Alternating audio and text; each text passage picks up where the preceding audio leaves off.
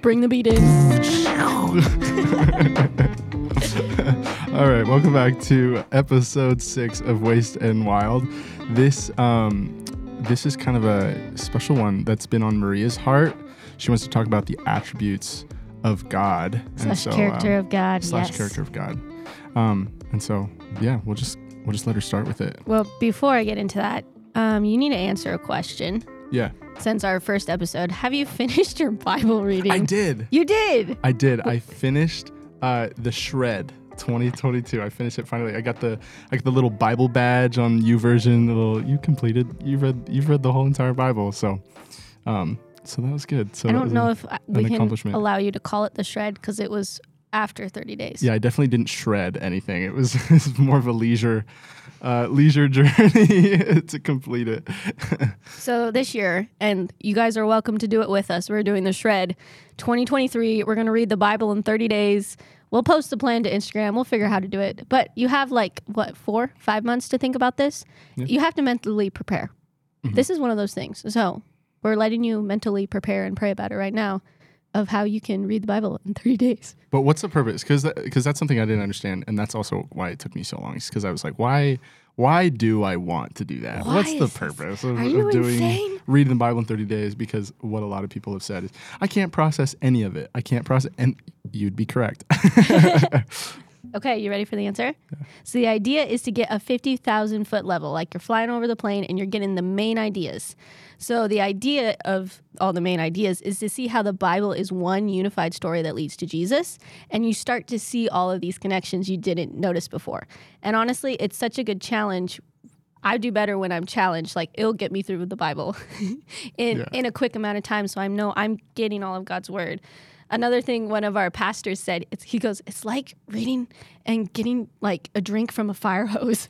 like it's just at you all the time, but you're still getting like not fed. What's the word? You're still getting your water.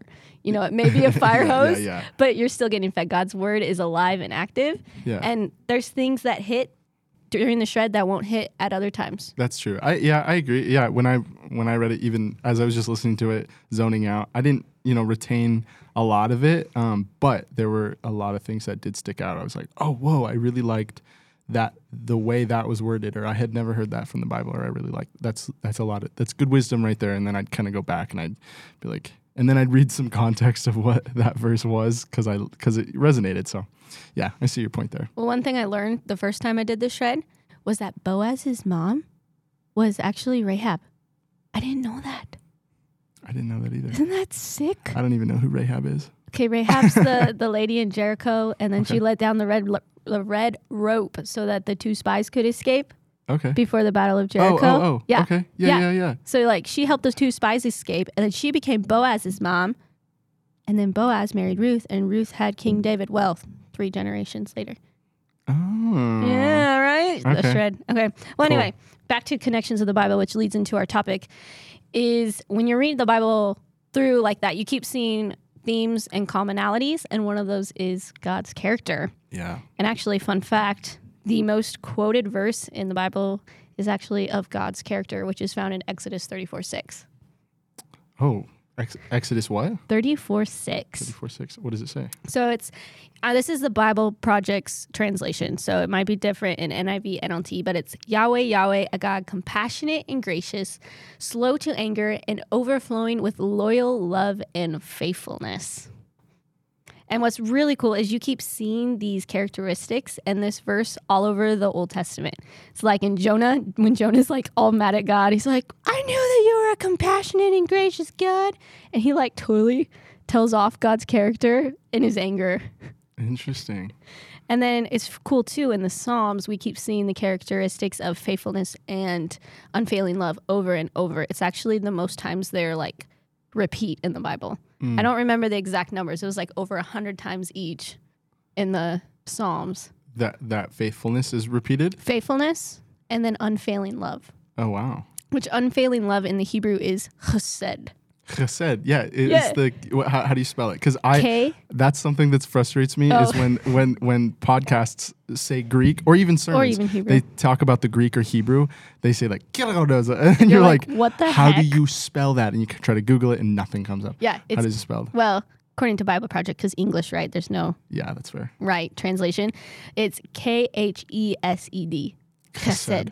Yeah, I remember writing that down. I think I think Kent did a sermon about chesed, characteristics of God, and it was So so I intriguing. wrote that down. Yeah, Yeah, the unfailing love of God. And you see that uh, characteristic also in the book of Ruth and how she is shown unfailing love from Boaz and how he treats her, lets her pick and glean in the fields, feeds her, and eventually marries her when he had no oblig- obligation to do so, is Hesed.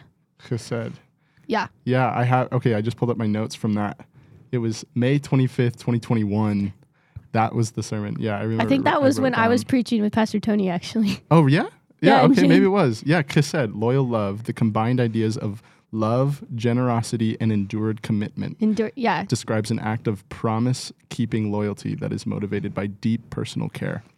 Yeah, that's what I wrote down. Yep, that's the definition right I there. love that. And that's that's God's loyal love with us. Yeah. He has no obligation. He had no obligation to send his son so that we may be in right standing and have a relationship with God. Yet he did so anyway. Yeah. Yeah. So the so attribute of God is chesed. So which can chesed chesed, which can be oh, so love kind of Loyal love. bra- yeah, okay, so broken down into loyal love. I would yeah. Okay. And then and so that picks out the abounding in love part of that verse. Mm-hmm. and then the compassionate and gracious God. Or what other examples of that? Slow to anger. Slow to anger. The Lord is so slow to anger when you see Israel's story throughout history and how they keep falling away, turning to idols, sacrificing their sons and daughters. I just can't get over that. Mm. And he's slow to anger, giving them a chance to turn back to him till finally they're sent into exile. Yeah.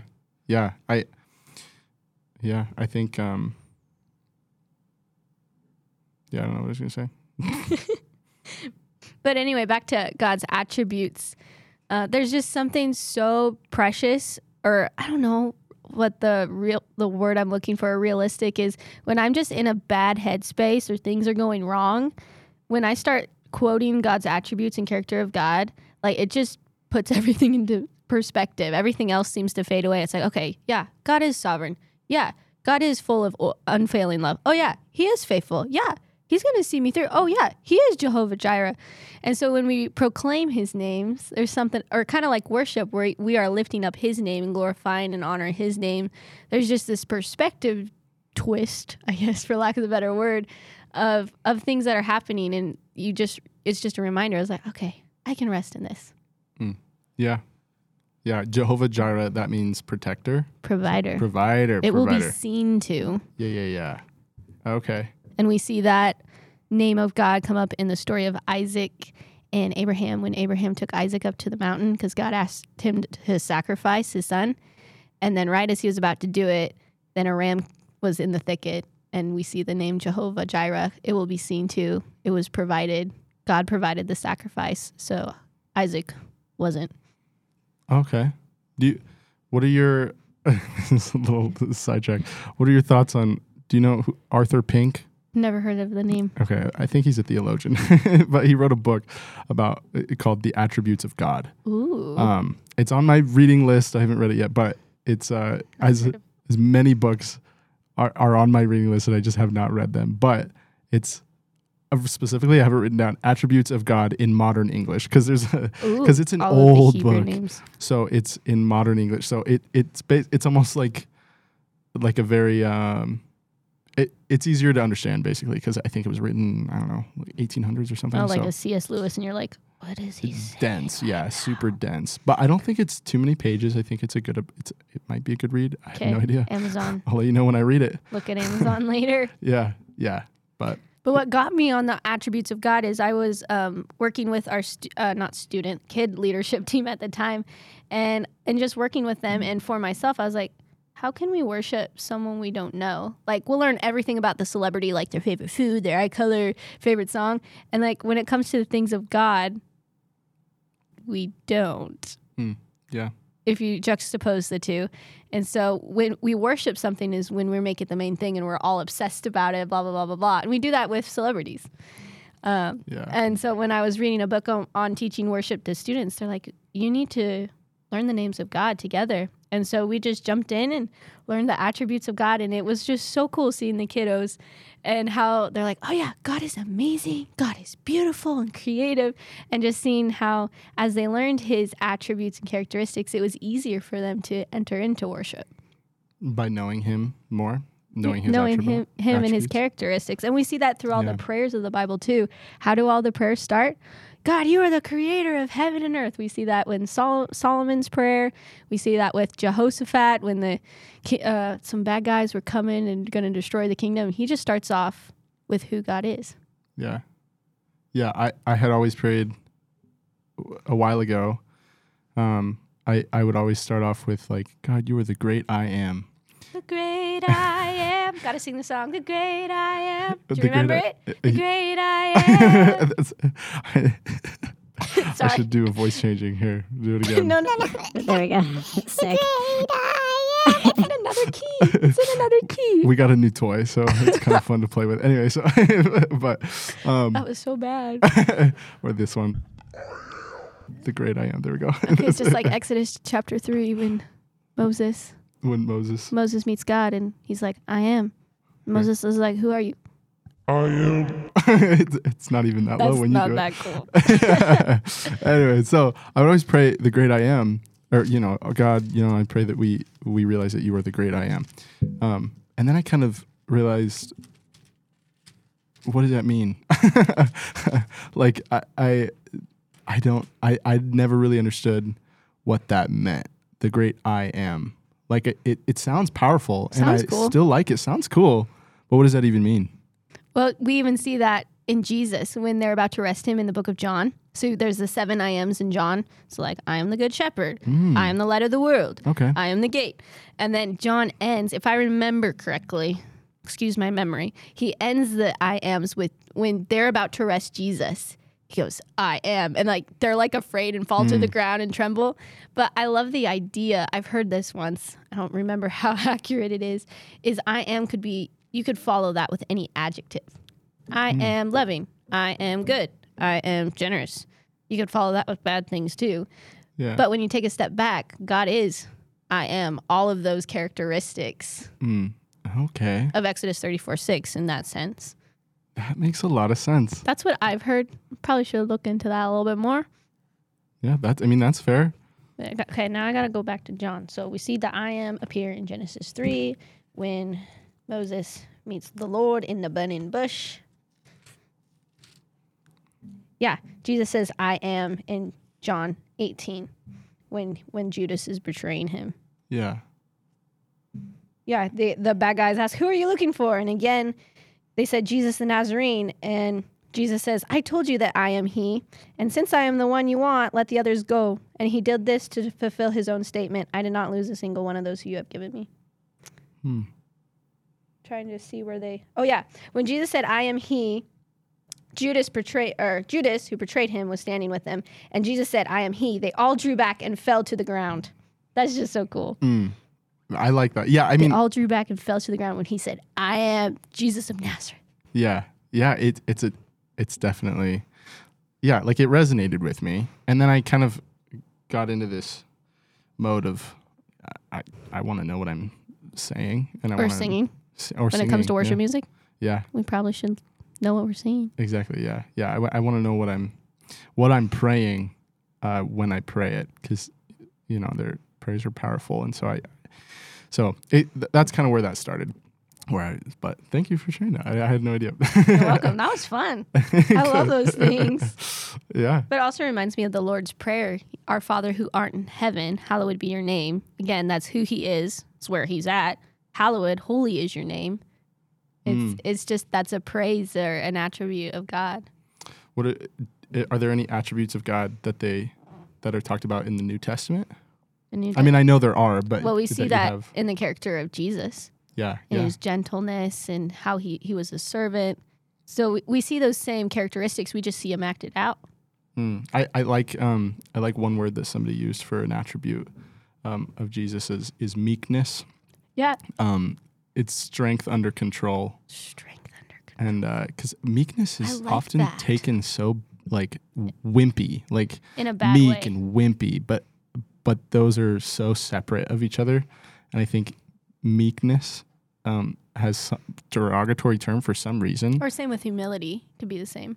Yeah, yeah, yeah. Operating, operating under controlled strength and humility, Hmm. I think is is a definition of meekness for Jesus. Um, but I think people have kind of made it this derogatory thing where it's wimpy or just kind of like shy. I don't know. But from a biblical point of view, it's not at all. Yeah, What do you think of Jesus? Even when he was being arrested and tried, he did not say a word. Hmm. yeah, yeah. I I think Controlled. Can think about how controlled you have to be yeah, to not respond to what they're jeering at you, what they're saying. and to be be accused. So that's that's something that I And he always. didn't utter a word. Yeah, that's that's, That's something. controlled. I struggle with is is uh, like because I, I, I want to work hard on my own character, and so when when people misjudge my character or they call me something or I mean that doesn't happen too often, but when people you know they kind of peg you as a certain type of person Yep. and they don't really know you, they don't really haven't gotten to know you, um, and uh, that frustrates me. You want to stand up for yourself in that yeah, I moment. Be wanna like, yo, bro. I work so hard, you know, like, but, uh, you know, that's uh, having a sense of meekness and, whew, okay, you know what? Brush it off. It, Water off a duck's back. all the, all the terms, water under the ridge, all of it. It's just so un- operating under controlled strength and humility, and just kind of maybe what they say. Okay, okay, take that into account. Why did they say that? And and then kind of look back. I don't know. So I always have to do that because that's Yeah. that's probably something that frustrates me the most in my own life is when people peg me the wrong way. I don't know if you can relate. Maybe you can. Uh, yeah, as a lady in ministry all the time. Mm-hmm. We'll end that right there. Thanks for listening. We're gonna close it right there. I mean, we are coming up in 17 minutes. Oh, yeah, we probably should close this out. Maybe we do close it. Do, do you want to close it? Or do you want me to close it? trying to think of a good way to close it. So, no matter where you're at, no matter what you're going through, when times are tough, there is power in declaring who our God is. Um, going over the characteristics, going over the names of God, it just seems to put everything into place. And no wonder songs like Waymaker become so powerful during COVID because it's declaring who God is that despite everything that's happening, my God is a waymaker, miracle worker, promise keeper, light in the darkness, and so much more. So we want to encourage you, no matter where you're at, declare the names of God, declare his attributes. And everything seems to fall in our place when we declare that our God is sovereign over all. He's in authority over all things. And at the end of the day, we're supposed to come to him and he'll take care of the rest. So I hope this encourages you as it encouraged me today, is something that was on my heart. So have a great week, and we'll see you next time when you listen to Waste and Wild.